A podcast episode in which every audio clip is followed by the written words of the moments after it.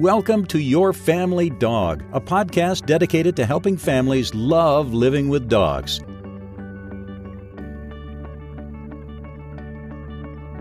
Welcome back to Your Family Dog. I'm joined to I'm Tina Spring and I'm joined today by Julie Fudge Smith and our very special guest Ryan Yamka, who um, is well, he's just a guru in nutrition and both veterinary, um, you know, companion animals and humans. So we thought we would invite him back today to talk about the DCM or the dilated cardiomyopathy um, concerns that have um, now been eclipsed by COVID 19. But but in the animal industry, there's been lots of what I like to say is monkeys slinging poop um, about grain free and this very special heart disease and the data that came out from the FDA and our poor vets get hoodwinked in the whole thing and consumers freak out and there's all sorts of craziness. And so I wanted to invite Ryan on to chat with us about that so that maybe we have a little more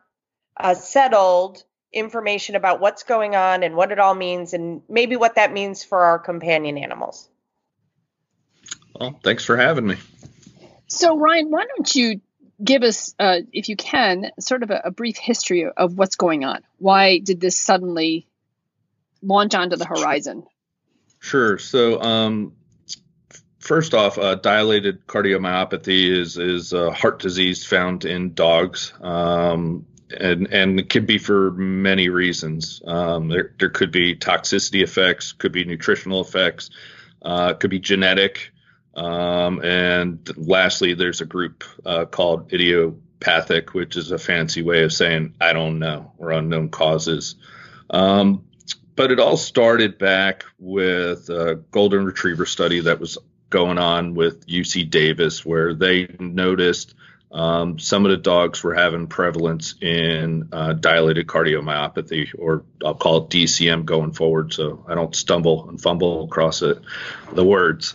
Um, and so what they did was they reported it rightfully so to the FDA that hey, we are seeing an uptick. Um, and but what they thought they were seeing was they were seeing that hey, this group of dogs were being fed uh, grain-free foods um, and it wasn't one particular food uh, at the time. Um, as uh, people started becoming more aware of what was going on um, and started noticing uh, or raising concern, uh, unfortunately, one uh, of the leading researchers uh, dubbed the term BEG, uh, which was tied to DCM, and BEG was uh, an acronym for Boutique Exotic Proteins and Grain Free Foods. Uh, and from there, uh, I'll call the snowball, you know, started rolling down the hill and gaining momentum and, and, and getting bigger, bigger, bigger. Uh, where it really kicked it off was one blog by Dr. Freeman, which was written um, in 2018. Uh, and it was really um, an opinion piece, uh, as all blogs are. Uh, obviously, it doesn't go through scientific peer reviewed or anything like that. Um, it was followed by uh, December 2018 uh, article in the Journal of American uh, Veterinary Medical Association, or it's commonly referred to in the trade as JAVMA, where again it, it was a commentary paper. Uh, lots of people thought it was a peer reviewed study um, or paper, and it was not. It was actually one of uh, AVMA's first commentaries that they've had, and hopefully the last, um, because in, in that commentary, um, a most veterinarians did not realize that it was not a peer reviewed publication. It was no different than the blog that was written earlier. Um, but B and C was it actually cited two unpublished studies um, and and lastly, it cited her blog. So it had no data to support it, um, yet it was calling out the potential association to it. And as a result, um, it started gaining momentum as far as what was going on. Um, at a certain point, uh, the FDA put out uh, a press release asking you know veterinarians uh, to start providing um, input for what they dubbed an investigation. So they wanted to see, hey, is what this veterinary community is seeing true, um, and is there a cause and effect? Uh, and over that time, um, there was 560 cases reported in. Uh, by the time they did their July, June or July 2019 update, um, what they saw was that uh, they could only confirm, you know, roughly 60% of the cases coming in. But more importantly, um, there was no association or cause and effect going on. And so, what do I mean by that? Um, so, for argument's sake, if you were feeding Acana and if there was something going on, you would expect all the cases to be, say, pork and squash, right? But it wasn't. It was just all over the place. But yet, they reported 62 or whatever the number was of Acana foods. Um, but when you look behind the data, there was no association. Um, and in fact, when you actually looked at whether or not they were boutique foods, uh, they actually weren't. They were actually made by uh, top uh, manufacturers in the U.S. Um, people just didn't realize it, um, which was a shame, uh, again, on how the data got represented and how the boutique word came out. Um, in fact, uh, eight of the 10 manufacturers for the foods were making 220 million dollars or better a year and account for roughly 25% of of the uh, top companies. They're within the top 25, um, with the exception of Fromm. Fromm was on there, but um, they're hardly boutique because the Fromm family actually um, has been in the vet business longer than anybody else. They're actually the ones that uh, discovered, patented, um, and and ultimately launched distemper vaccines for dogs and cats and and foxes back in 1939. I think the patent was.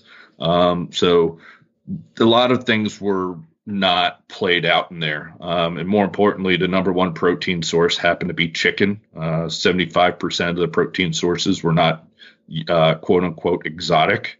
Um, the and the only one that resonated fairly high was kangaroo, um, which was literally only two companies that that were in that number, um, and I forget who who owned what, but for argument's sake, I want to say 75% was a Zignature, 25% was California Natural. So it wasn't all kangaroo products.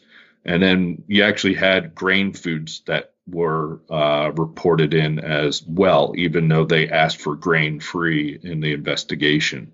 Um, and so a lot of people say, well, why wasn't any of these foods recalled? And the reality of it is, is because the, there's no data to support it. Um, and the example I use to uh, get customers to understand it is um, if you think of this time last year when um, Hills was going through literally their largest recall and probably the largest recall um, since melamine for pet food industry was with their vitamin D toxicity and illness in canned foods. Well, there's just as many animals, if not more, that got sick and died from vitamin D toxicity. Well, there was a root cause. They knew the cause and effect. They knew the toxicity signs, and so it resulted in a recall. Um, with the grain-free diets, there has been no cause and effect. Um, and lastly, when you look at the breeds that were reported in, depending on who uh, looks at the data, um, it's anywhere from 50 to 75 percent of the breeds reported in have known predis- predispositions to DCM. Um, and probably the most important thing to when you dive in deeper to the data um, is you would expect um, if, if, digestibility and taurine and stuff like that was the root cause of it, you would expect to see other signs of deficiencies from taurine. Um, but more importantly, what you don't see in the data is in obviously weight management foods. The goal is to decrease calories and tank digestibility, right? That's why you put all the fiber in there, make them feel full, and push a lot of the nutrients out um, you would expect to see a lot of weight management foods in those case studies that were reported. And there was, I think, a total of three. Um, wow. And the three reported didn't have carnitine or taurine added to it. Most weight management foods do, um, as we discussed in our last podcast. And so there just really is no uh, foundation to support what the initial idea was there. And so, unfortunately, what started out with a small group of animals turned into hysteria through the media because of, as I refer to it, the the 16 brands chart. Um, and the reality of it is, is if you look at the data, you know, science diets on there, pro plans in there, um, Royal Canin's in there. Um, there's lots of brands that go beyond it. And in the case, unfortunately, in the case of Blue Buffalo, when you look at that number of 31, they have six brands, seven brands today, but only four of them were named in there, and 20% of them were actually grain diets. Um, and so that bar that you see in that chart everybody automatically jumped off the cliff saying, well, that's showing you all the grain free cases. And the answer is no, it's showing you all the reported cases tied to that brand. Um, and so it, it's even reporting grain products in those bar charts. So, Ryan, I mean, we're talking about under 600 reported cases when the FDA was actively requesting reports of cases, right? So we can assume that a, many were reported that people took the time to do that, Are veterinarians, or or did individuals even report? Uh, typically, well, typically you could do both. Um, okay. So uh, the way the food safety portal is set up is you as a consumer can start filling in all the information um, and you can always put you know your veterinarian's contact information or or update them when they contact you. you one of the mis mistakes or misnomers out there is everybody thinks they have to have all the information to file. You don't. Um, and so you can go in there and start setting it up and give them all your contact information. And um, in, at least in the pet food industry, it can take as little as two complaints for them to start an investigation. So my question is so we have these under 600 cases reported, right, by whether it's an individual consumer, you know, a dog owner or whether it's a veterinarian making a report of a case on their caseload. Um, how many do we know how many dogs approximately in the United States were eating grain free at the time of this big it's problem? A, it's, it's going to be a lot. and so and so um, you know. So are we talking like? Do we mean a lot like twenty five thousand? Do we millions. mean a lot like ten million? Yeah, it'll be millions. Um, because if you actually look at the grain free marketplace in in independent retail or pet retail, um, grain free products account for fifty percent of the sales. Um, and if you look at grocery channel, um, it's 20% of sales, and that's based off of Nielsen data.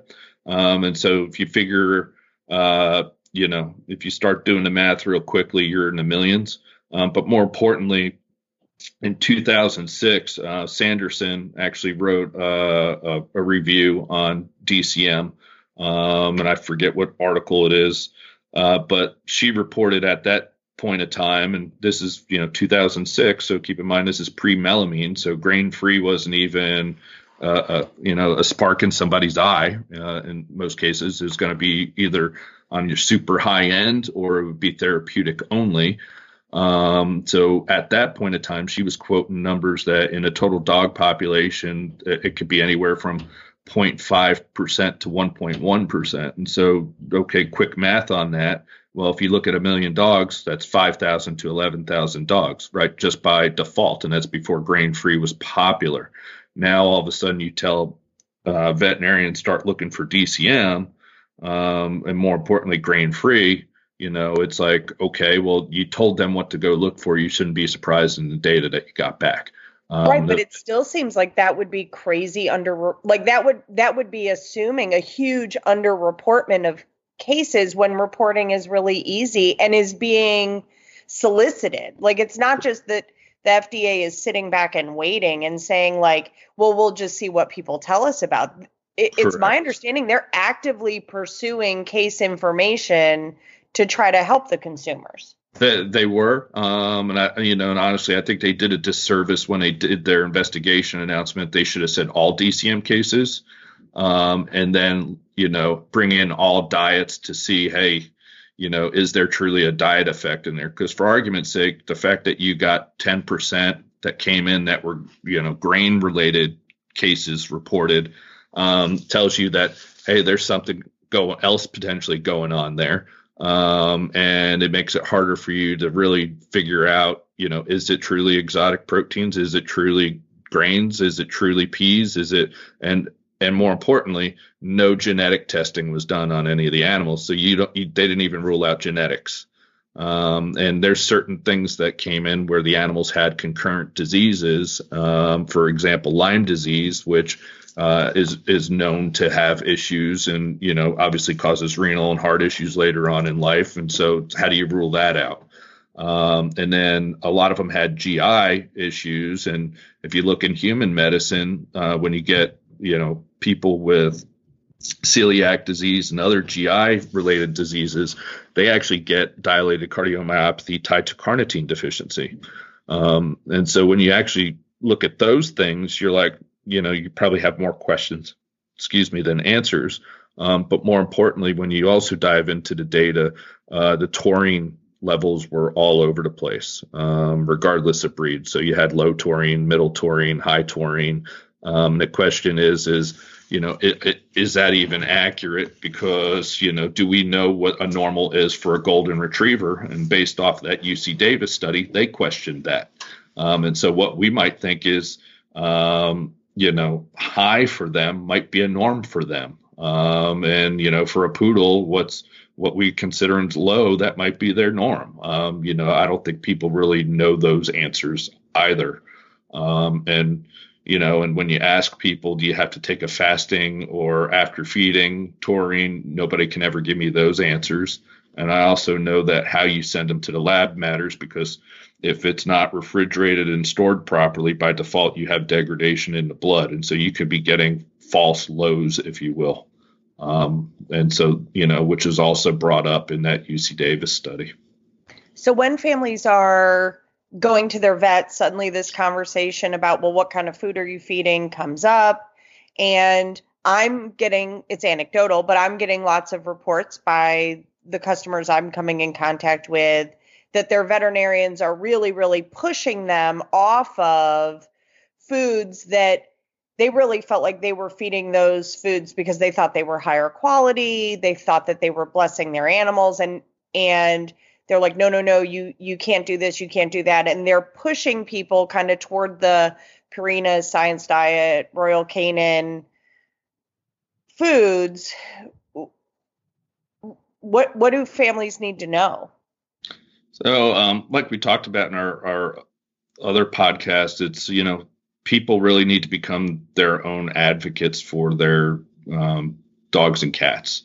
And so, you know, the the challenge, and, and this is part of my frustration that I've seen and witnessed, and and obviously, you know, with when neighbors and friends know what you do for a living, you get a phone call real quick when you know they they have a suspected DCM or other things, but you know, one family down the street, uh, and I'll give two examples. You know, they went into a local vet that I know, um, and he actually feeds raw, but his uh, his associate actually waited on him, and so the conversation would have been completely different because her bedside manner just isn't up to snuff. I would, and I'll leave it at that. Is um, you know, they came in and they, you know, dog was coughing and everything, and they thought, you know, dog had um, some kind of respiratory issue, so they immediately treated with antibiotics. Um, dog still had the issues, um, and so they did an X-ray um, and saw an enlarged heart, and immediately the veterinarian jumped to, uh, well, are you feeding grain-free? It's probably uh, DCM tied to grain-free foods. And so obviously, and this is where, you know, I, I caution veterinarians is you, you got to be careful with what you say because if you don't have the right answer and you can't show it and you can't answer it, you send home those consumers upset thinking they're killing Fido. Right. And right. In, in, in this case, they called me up.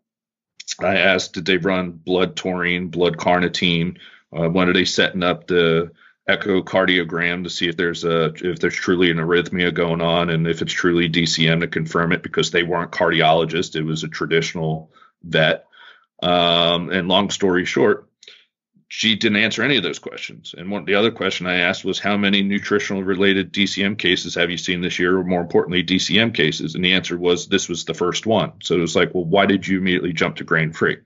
And so Once all the testing was said and done, come to find out the dog just has an enlarged heart. Um, and it wasn't DCM, and they ruled out that it wasn't nutritionally related. But yet, because of the the backlog we have up here in the Northeast, and there's only so many specialists up here, they went through three weeks of thinking that they were killing their dog. And literally, uh, my friend's wife was crying every night over it because she was counting days. Because if you, you know, don't ever, like I always tell people, don't go on the internet looking up symptoms of what you have because you're always going to see the bad stuff on the front end, right? And never the educational part. Well, unfortunately, right. you know, she she thought she was hurting her dog. Um, a different vet um, two counties north of me. Um, and I talk that way because I've been living in the South for a while. So instead of towns are hour away, um, but they immediately went to it. It's they asked a question: Are you feeding grain free? Well, it's, it's DCM. Well, when all the testing and stuff came back, it was pancreatitis. It had nothing to do with the heart. And it's actually a lot of these people because they read that commentary in JAVMA that took it as a scientifically peer reviewed article that they immediately started going that way. And so, why, back to your question, are they only recommending Hills, Royal Canin, and Purina? Well, that's what um, they're accustomed to. That's what they've been taught uh, school wise. Um, and, you know, obviously they have the therapeutic brands and stuff in there the the misconception that a lot of veterinarians have is that they're all quote unquote WASAVA compliant, and WASAVA is the world's small animal veterinary association. I believe they're based out of Canada, but it was actually founded by those three companies to say here's the criteria for a good food. Um, and if you actually look at it, um, it'll tell you, hey, they should be doing AAFCO feeding studies. Well, if you actually look at a lot of the Hills products, Purina products, and Royal Canin products, they actually say formulated to be complete and balanced. They make the assumption that all of their foods have been AAFCO tested where they haven't been. Um, and more importantly, part of Wasava is you're supposed to have proper procedures in place from a food safety and quality standpoint. Well, based off of what we know from the Hills recall that they had in 2019, an FDA warning letter that was sent out to them in, I believe, November of, of last year, the root cause of the vitamin D issue was Hills was not following their own standard operating procedures and protocols.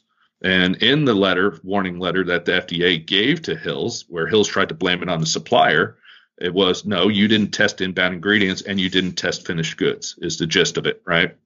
Uh, but more importantly, when they sent their corrective actions to the FDA, in the FDA warning letter, the FDA clearly states, well, we don't know if these are corrective actions because you weren't following them to begin with. So we're going to have to come back and do an unannounced audit to make sure you're actually adhering to that. So if they're a Wasava brand, and you're violating one of the key things for Wasava, well, you shouldn't be a Wasava brand anymore. And so that's where the BS of Wasava brands come in is just because you could check the boxes, that that group, all they do is they give you a checklist. There's no teeth or anything binding to quote unquote being a Wasava brand. And there's lots of other companies out there that are technically Wasava compliant. For example, our company is because I'm a board certified nutritionist. I formulate all the foods.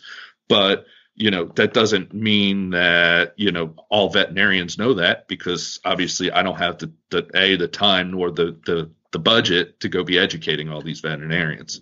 Um, and obviously I'm not going to be paying for scholarships and and residencies and all the other stuff that that that goes with it. And, and feeding so, their dogs for free?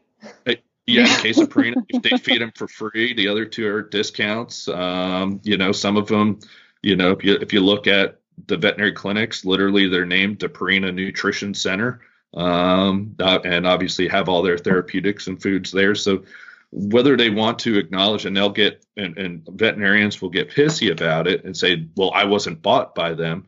You, you might not, you, you probably weren't, but you don't understand there might be an underlying bias to or towards it.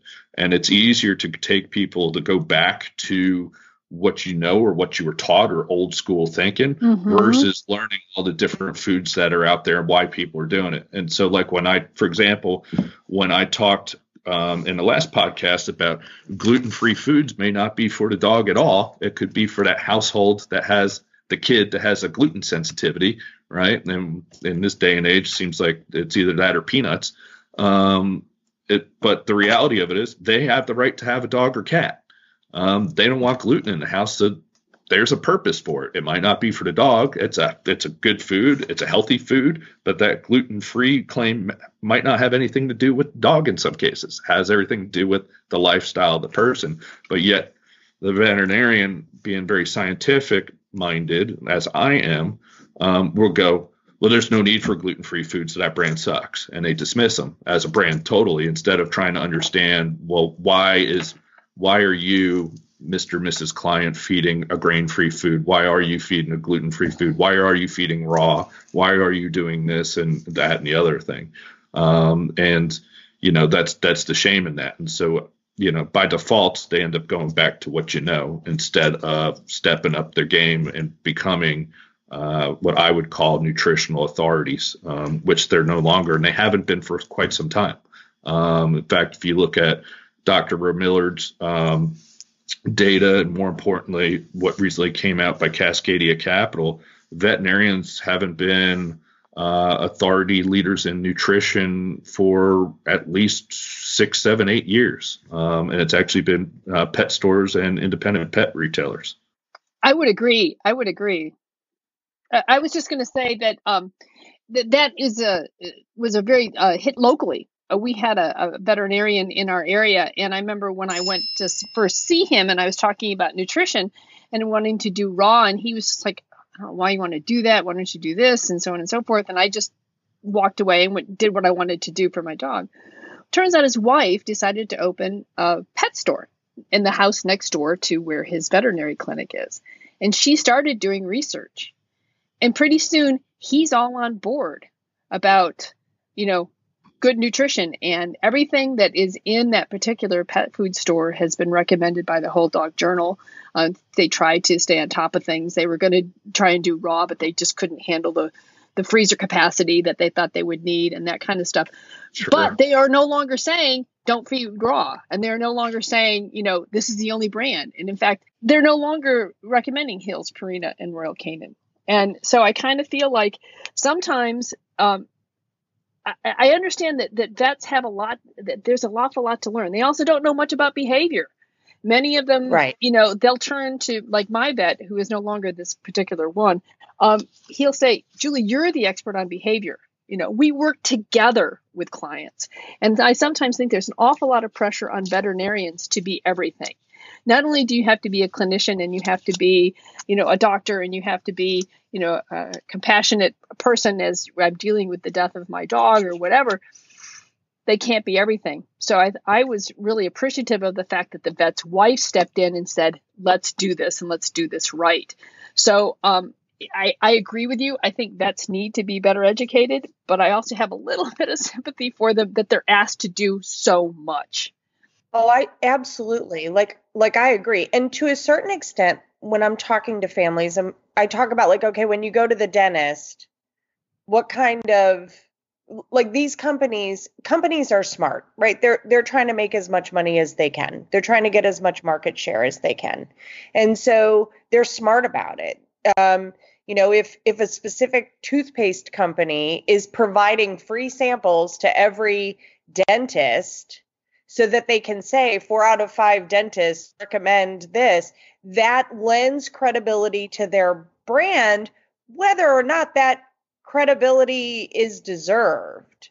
And and I think in the in animal related industries, I kind of sort of see the same thing. Like I had one veterinarian say, "Well, I you know, I have a specialty in poultry and this company makes a really great poultry feed so then i assume they make a great dog and cat food. Night night and day. Yeah and, and I, I, was just kind of yeah, stunned. yeah. Right? When just I'm because you make feed, a good monkey chow doesn't mean you're going to make a good dog chow. Right and so so for me uh, where i started on this whole journey was looking at ingredients and learning Mhm. what those ingredients are and what they mean and and then making a decision about am I comfortable feeding animal digest to my dogs? Is there are my dogs paying a cost to eating that? Um, and I think it's hard for families to find good, credible information. And I don't want to be contentious with vets. I love vets. Some of my favorite people on the planet are veterinarians. But I, I agree, like they don't get a ton of information about um, behavior. I, I'm not seeing I'm not seeing vets say, "Hey, add more, you know, broccoli and carrot and whole egg and venison to your dog's food. It'll be great for them." And I don't I just don't understand where that disconnect is that fresh food is somehow horrible and dangerous. I mean, to my knowledge, broccoli doesn't it's not harmful to a for a family to feed some broccoli and some zucchini and chicken on top of a good quality kibble to enhance the nutrition for a family dog. Yeah, I, I, I agree. I think um, you know Dr. Karen Becker's quotes is is you know one of my favorites is um, the the gist of it is is uh, her field or medical profession is or her field of medical profession is the only group out there that says processed foods is better than fresh foods. Um, and so, you know, it's it says a lot right there. Um, but you know, the reality of it is is you know they they they take a and the good ones will tell you um you know and they there's no shame in their game they'll tell you they don't know when they don't know and stuff like that and they're not always going to have the answers even though they feel that they have to um the ones i like are the ones that say i don't know um Right. and i've had those before and then or they say it hey, depends. uh, Yes. and- and- and- Yeah, and that's what they and my is big say- phrase is it depends. Yeah. It depends. and, and, then what they do is they say, but we're going to run these diagnostics first, and hopefully it tells us it's this or that. And if that doesn't work, we'll run these diagnostics. And, and they they explain to you as they're going through, um, and they're having a discussion, right? And they're willing to say, I don't know, we need to run this and that and the other. But the good ones will also tell you that they when they took nutrition and the only nutrition they took would be the equivalent of freshman year in college, so their first year of vet school. It was probably a three hour semester hour course, and then they don't talk about it again unless you want to go into that field to get a PhD and, and board certification, so on and so forth. And so, you know, with that being said, at the same time, they'll they'll say, well, somebody needs to teach me. Well, the smaller companies don't have the budget to be going out and teaching, and they don't have the budget to run marketing campaigns and advertising either. And so, you know, back in the days of when I worked at Blue Buffalo, a lot of them would say, "Well, you're just a marketing company," and I I would laugh. I said, "Well, so is Hills. They just chose to market to you instead of to the consumer." Because instead of the millions of dollars going to TV ads, they were doing millions of dollars towards feeding programs to to sponsoring societies, to sponsoring uh, conferences, and everything else. And so they just focused a different way to do their marketing and advertising spend. Um, and so you know it's one of those you just got to keep in mind and and you know when you're your own advocate for your pet food um you know i think you, you know you bringing the information forward to your vet on what your food is and why you're feeding it you know helps in that discussion um, instead of it being kind of one-sided and you going oh my god i need to go feed science diet um, because they're not going to know why you're feeding what you're feeding or or better yet um, you know how to even compare your food because if they don't know what you're feeding they're going to go with what they know. Um, and so uh, in that case you know there's going to be consumers that are more educated than the vet on uh, nutrition and and that's fine. Um, but it's also their duty to share that knowledge and help educate if they think you know and have that discussion with a veterinarian. And i don't think people realize that they can have that open discussion um, and it's no different like i always tell people it's no different in human medicine. You know it's you can you can have those discussions you know should i go on this cholesterol med this med or you know should i stop drinking beer and eat healthier? Um, you know that, that, that that's a discussion everybody has in human medicine and it's the same dis- discussion you can have in veterinary as well. Right. So so if if we had to make guesses, and maybe you're not willing to do this, which is totally okay too. If we had to make guesses about why this DCM thing blew up, like was it political? Was it just a big emotional overreaction? Was it a was it sadly about market share? Like what do we what do we think this whole thing was it much ado to about nothing? Like what what do we think that all was? Yes. I, I, think uh, you know it, it, was a perfect storm. Um, you know, and uh, unfortunately, you know, when you look at um, the popular press that came out after the 2019 update, and obviously walked you through on how you know large breeds were involved. Uh, it wasn't grain free specific. It surely wasn't exotic proteins. It surely wasn't boutique brand, and even the quote unquote WSAVA brands were listed on there. If you dive deeper into the data, um, unfortunately, and more importantly, that 16 companies graph wasn't just grain free foods; it was also grain foods. The thing that really took off is popular press saw that graph and the headlines pretty much you know paraphrasing is grain free dogs is killing uh, grain free foods killing your dogs because of heart disease. And that's where popular press ran with it um, and if you look around that timing and how new york times and other uh, even on nbc nightly news it made it um, and you know stuff like that typically doesn't make it to nightly news um, especially when you got things like North Korea building nuclear bombs and well now it would be all coronavirus probably wouldn't even bubble up. But um, you know it, it made for good headlines. Um, and when you see something that does that um, obviously you go back to the discussions we've had now people act emotionally instead of rationally and they think oh my god i'm killing my dog. And the vet thinks oh my god you're killing your dog where nobody stopped to actually look at the data and say this data doesn't show anything and stop and ask the question well if if this was truly going on why is there no recalls going on?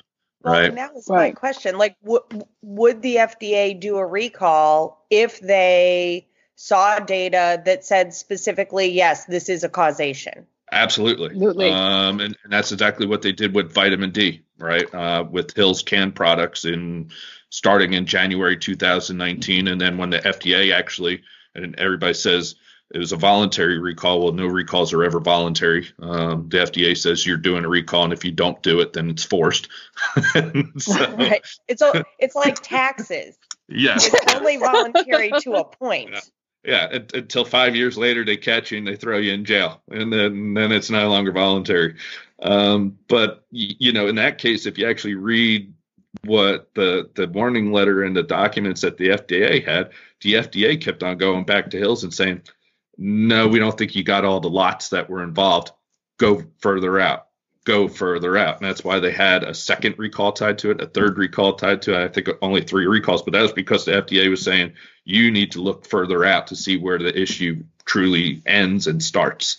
Um, and so, you know, in that case, cause and effect gone, right? Think melamine, cause and effect, recalls, right? So if there's a cause and effect, out it goes. Salmonella, out it goes, right? And in this case, there is no cause and effect. In fact, if you actually look at the question and answer sections of the FDA, the FDA says we don't recommend you changing your food at this time, nor do we recommend saying that grain or do do we have data to say that grain-free food is bad because we also saw foods come in that contained grains as well. So so then why are vets saying like sending out these letters to their customers saying, "Oh, this guy is falling"? Because they watch the nightly news. It, that and also a lot of them uh, when I did the, when I was at the veterinary meeting expo and I presented my slides to them and I put up that 2018 article from JAVMA that talked about the association of bag foods to DCM. I asked how many people I've read this. Everybody in the room raised their hands. I said, How many people this time started suggesting everybody move away from grain free? Everybody raised their hands. And then I asked the question, How many people think this is scientifically peer reviewed article? Everybody raised their hands.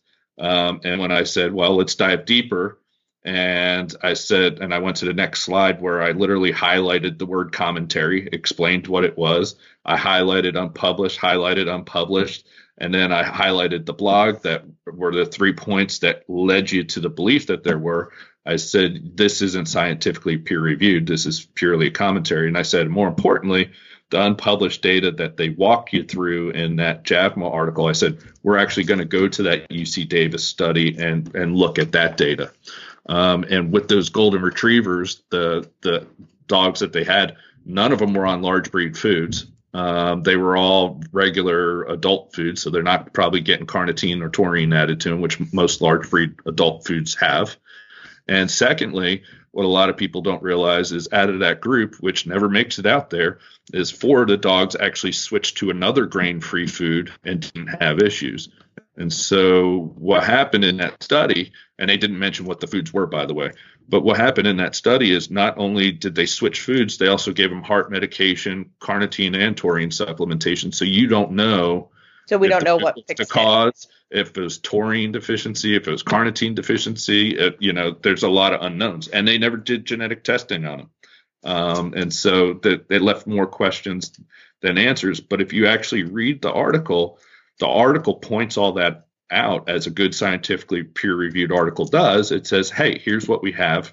They literally say there is no cause and effect here. We believe it's multifactorial, being uh, potentially tied to diet, metabolism, and genetics and and then they'd go through and list out here's all the pitfalls and shortcomings of it. But yet when the javma article came out they've only focused on 24 dogs were eating bag diets and had dcm well that's what they selected for in the study. And it's mm-hmm. like and that's the other part i tell people is don't take somebody's word for it. Go look at that other study and read it because they could be picking pieces out to support their cause. So in that vein ryan right what if people say, okay, well, this is all just Ryan's opinion? Who else, what other veterinary nutrition board certified, well educated people in the industry are other scientists that they can go to to check what you're saying and to make sure what you're saying is accurate? Yeah, so uh, you know, one person that's out there, and he's actually presented um, at the IPP E Expo in I want to say it was a few weeks after I presented at VMX is Dr. Joe Bartges. He's double board certified uh, in internal medicine as well as nutrition. Um, He's at UGA, isn't he? He is. He is. Um, and you know he he's very much of the mindset as as I am. The data is the data. Show people the data. Let people draw their own conclusions. Um, and he literally presented similar deal. Um, and to his credit, which you know I agree with it, is you know the problem is an industry and an FDA problem, not a, a, a grain-free problem. Um, and so, meaning the FDA screwed up on how they represented the data going out the door. Um, they should have done it as the PDF like they did with the jerky data back in 2011, where it was really tied to three or four major brands coming out of China. Um, yet they never made a bar graph there, which would have simplified it for everybody. And there was tied to three or four brands. Um, and, you know, and from that standpoint, you, you know, the fact that the industry has not responded to say, you know what, I'm Mr. Champion and I make Acana Orijen and I feed, you know, 20 million dogs a year my food and you know there were 60 animals you know nobody came out and made those types of statements. And so he's correct when he said it's a pet food industry issue because those brands never took the time to respond and figured they'd just bury their heads in the sand and it would go away while other brands obviously thrived off of it because they had veterinary recommendations being pushed in through Purina, Royal Canin, and and uh, Hills it's kind of infuriating. Uh, it, it is when there's no science there to back it up. Um, you know, fortunately, I'm a geek, so I actually looked at all, all 78 pages that got reported in. Um, and fortunately, I know Dan Schulof, who actually um, did Freedom of Information Act to get all, and I read them all too. I want to say it was like 1,500 pages of emails and documents tied to the DCM uh, investigation. Um, and you know he'll he'll have some interesting things coming out, but even in that data, it doesn't support anything. Um, again, if if it if it was, they would say, hey, uh, there's a recall, or we need to look at, you know, for argument's sake, we need to go look at pea farmers um, and see how they're treating why are certain pea products on there and not others, because there's lots of um, if you look at and again in the Nielsen data, if you look at uh, kibble 45% of kibble out there is grain free. So you're feeding a lot of kibble, right? If you think about it. Um, so there's lots of healthy animals on those kibble diets. But when you get into the alternative dry, and that includes um, uh, freeze dried, air dried, dehydrated, 95% of those foods are grain free. Well, why are you not seeing the issues in the other dried foods? Or better yet, no canned foods were named uh, in that list, and 52% of that market share is in canned foods, traditional, you know, retorted cans, is grain free. So if it's a grain free problem, why isn't it not showing up in other food forms? Those are great right. questions. Those are great questions. Well, now, and is it showing up? And is it showing up in other countries? I mean, we're not the only we're not the only country that does grain free. Uh, if you talk to people in Canada and stuff like that, the answer will be no. Um, so you know, but it depends on what vets are trying to look for it. But no, we're the only we're the only country where uh, federally there was they were investigating and looking at, um, and it was when you look at the emails, it was actually being pushed by three people. Uh, but you'll you'll see that in upcoming press releases and stuff. Right. Well, I want to thank you for coming and giving us information. Uh, hold on, Julie's got something. Yeah, I just wanted to say, um, if you, um, Ryan, could provide us with some links that we can put on the website that people want to take a look at some of this stuff themselves, sure. we would be happy to put that on the website so that they can do some of their own investigation. So we'll make sure that those links are there. And, uh, and we'd love to have you back when there's more information coming forward and and I'm sure that we'll get some listener reviews of people asking questions and um, we'll hit you up for some answers. Yeah, and just uh, one thing I'll, I'll, leave you with is um, the FD. No matter what you read in the papers or on Facebook, the FDA, AAFCO, or um, what's the other, or AKC, those three organizations never recommend foods. Um, in fact, if you actually go on the website for FDA and AAFCO, they will they literally FDA in FDA's cases, big bold letters. We do not recommend food. Same with AAFCO. Um, and what you'll see is another one where a list of 16 brands are, and you'll see an a, AKC link on there. If you actually click on that AKC link, um, their veterinarian says there is no cause and effect uh, with grain-free diets, and and in fact, you know, FDA is working with other people to see if there is. Um, so the person that put that list of 16 together with that AKC link, uh, they're they're misleading people. And so when you actually click on it and see what the verbiage is, uh, they are, aren't even recommending changing foods or recommending any foods. Period. Um, and so a lot of people are unfortunately playing off of fear versus facts. Um, but that's something for everybody to keep in mind is those three organizations will never recommend foods.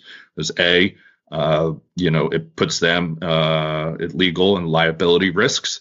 And B, you know, you know, they're supposed to be quote unquote um, not private companies and doing recommendations, right? right. Um, and so, from that standpoint, that's the other thing to keep in mind.